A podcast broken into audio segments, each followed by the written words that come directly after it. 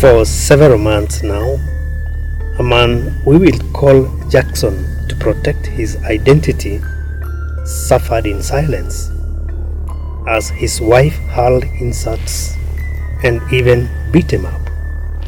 She accused him of not providing enough for the family.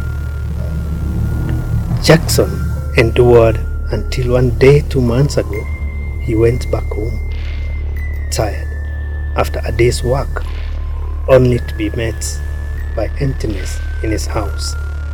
Nikashindwa hiyo plani ilikuwa ya wapi.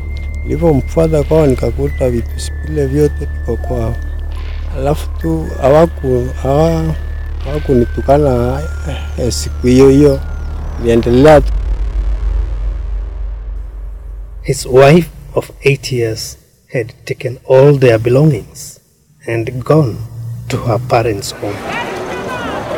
The couple lived at Mutwati, Igembe North, where the main economic activity is miraa trade.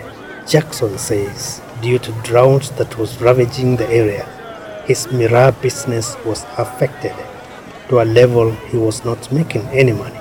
His wife demanded more than he could provide, the reason for their separation.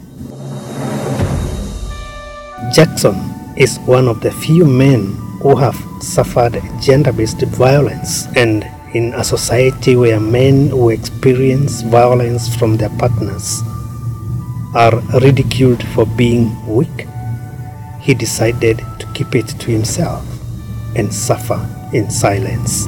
We visited Jackson alongside another man we will call Franklin in Egembe North, where they opened up to me and shared their story.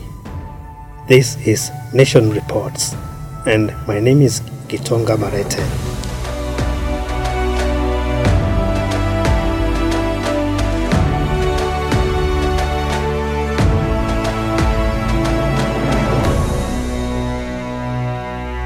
I am in the company of Jennifer Kadore, a child protection volunteer. Mimi naitwa Jennifer Kadhure, mi ni CPV, Child Protection Volunteer in Igembe North.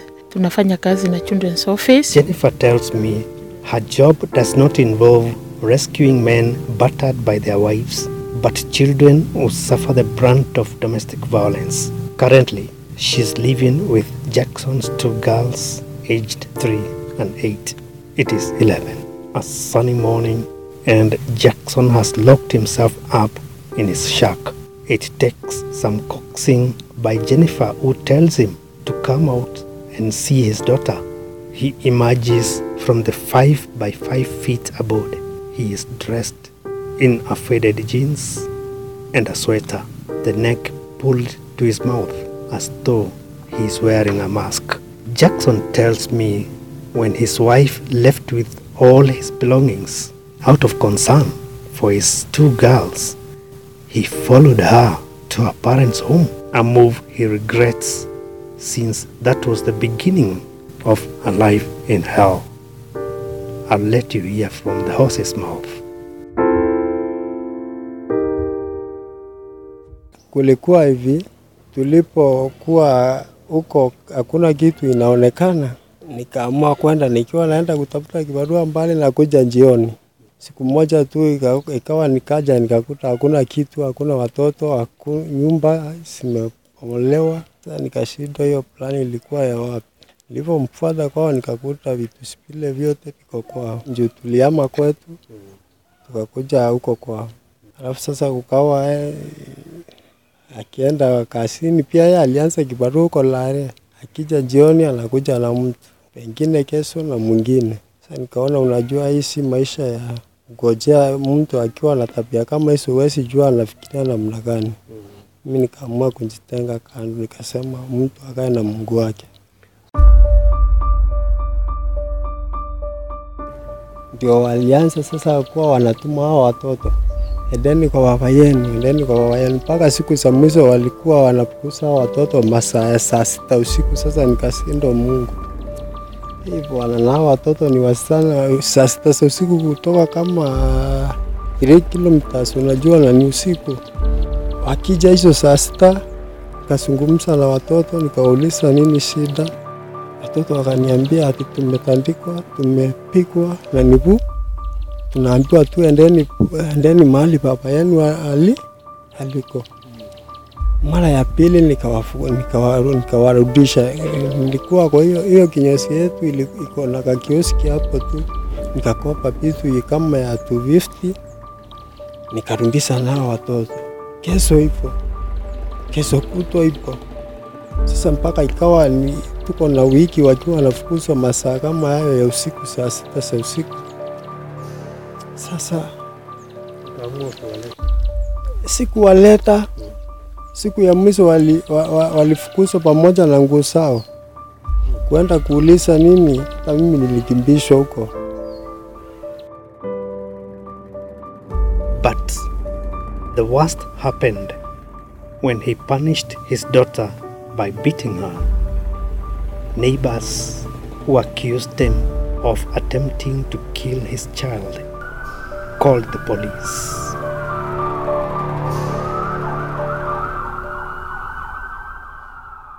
Walikuwa wamezoea kukaa hapa sasa, wali, wa, kuna makosa walifanya. Sasa nikawasapa, hata mama angesikia. Unaju- Unajua, nilipowasapa kuna mama mwingine alikuwa ametokea pale, akaona kama ninaua watu ninaua watoto. Sasa sikuwa najua hata vyenye kulioshwa kuendelea hapa juu, niliwatandika tu kama kawaida ya mtoto akifanya makosa na mimi nikae nikaenda enda. Hiyo siku kulikuwa kume nimeshida bila kupata hata kitu. Mungu akanichalia tu hiyo siku tu nikapata mia moja nikanunua unga. Ninaponunua unga, nilipokuja kuna mtu nilipatana naye pale akaniambia, hey, kwani ulikuwa unataka kuwa watoto? Nikamuuliza aje, wanani? Hebu enda hapo kwako usikie vyenye kunaendelea. Najua sikustuka mimi juu Huko umefanya makosa. eh, ni yule tu aliona kwa maso juu nilikuwa na- na- nashika mtoto hivi namwangusa si namwangusa sini. Unajua, nilipoenda nikakuja sasa nikasema nikaambiwa kuhusu mambo hayo, ni maneno ambayo yanahitaji hata poli polisi. Sasa ni nilipo Luckily, Jennifer saved the moments before he was arrested. Nilipokuja nikateremkia kwa hii samba, nikakuja nikafika hapa, sikusikia kelele vyenye niliambiwa, nikaamua kukuja tu. Nilipokuja ndio nilikuta huyu mama akaniulishia, akaona nimebeba unga, hata mimi nikamwelezea vyenye nilifanya. Sikuwa ati nilikuwa nataka kuwa vyenye ulikuwa unaambiwa. Kwa hiyo tukazungumza hiyo siku, mama akaongea na OCS tukapewa chakula yenye tulitumia wiki moja. Kaanza kuongea sasa venye tutaendea hiyo vitu zangu sawao watoto siko huko sini, tuwarudishe Mtwati alafu waendelee kwenda shule njuu hata sahisi hawaendi shule. Niliona hiyo shule ilikuwa karibu na kwao, na walipowafukuza, unajua kupeleka hao watoto karibu na kwao tena, huwezi jua mnaweza pata maneno gani, njuu unasikia hata kama mimi nilifukuzwa bio Nikanyamaza tu nikasema, Mungu nitafangia watoto wangu Januari venye nitawarudisha nyumbani waendelee na kusoma. Wakiwa wapi? Wakiwa nyumbani. Sio hata saisi wakaanga tu nikielezea huyu mama, basi nisikie venye wanaendelea, wanafanya wanasema juu hata tukienda saisi, mimi nikae kando hivi niambia watoto, hebu onyeshaneni sosote kilisotoka kwenu kikakuja hapa. Mtoto anaweza sema ni hiki na hiki na hiki na hiki na hiki na ni watoto wandogo. For Franklin, his experience was even more brutal. Besides his former wife assaulting him on several occasions, she filed trumped up charges against him at the police station, where he was remanded and tortured by the officers. Elfu kumi mara anapea askari pesa ili waende wakaa wakinitesa, alafu mimi nikatafuta nikatafuta mama ingine hapa wa akakuja kunisaidia, akaongea na yeye akakataa. Kutoka hapo hiyo mwanamke amenitesa sana, naomba usaidizi. Amenitesa sana kwa sababu hata mtoto wangu amesukua, ameniachia akiwa na miezi sita, nikalea nikang'ang'ana naye nikalea mpaka miaka nne Nilienda kwa polisi ni akawekwa ndani kwa sababu nilikuwa na barua ile niliandikiwa ya kukaa na mtoto. Kwenda kwa polisi, akapewa polisi pesa, akaambiwa akae na mtoto. Kutoka hapo nikamwachia huyo mtoto, mara ananiwekea makesi, anasema nilifanya hivi na hivi na hivi, mara anasema nataka kuwa mtoto, nikashindwa nitafanya nini. Haya, alipatia pa- polisi pesa, alafu ni wakaanza kunitesa huko ndani. Niliita, kuna jirani alikuja hapa akaniwekea, akapewa mwanamke pesa elfu kumi ili nitoke. Alafu hiyo jirani ndio nang'ang'ana naye nimlipe pesa yake. Ilitokea hii mwezi umeisha hii. Jennifer says, were it not for her intervention, the two men would have been punished for the wrongs they did not commit. Eh, kulikuwa jioni jioni hivi on Saturday nikapigiwa na ACC Lare.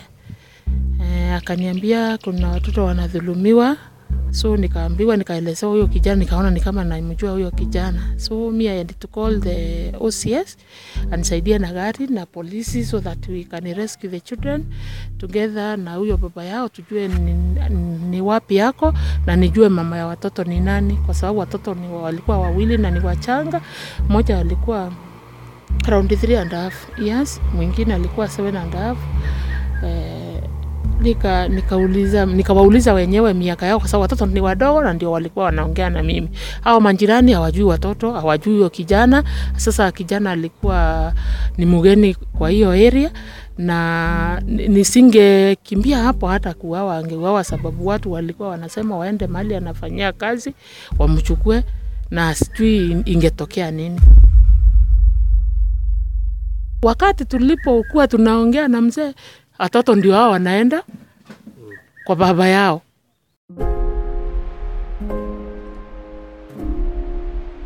Mtoto yule mdogo alienda kakalia baba yao, nikaona enyewe huyu si andui kwa huyu mtoto. Angekuwa andui angeenda kwake. Tungeka, nilikuwa nimeshika mtoto, akaamka polepole akaenda kakalia, kakalia baba yao.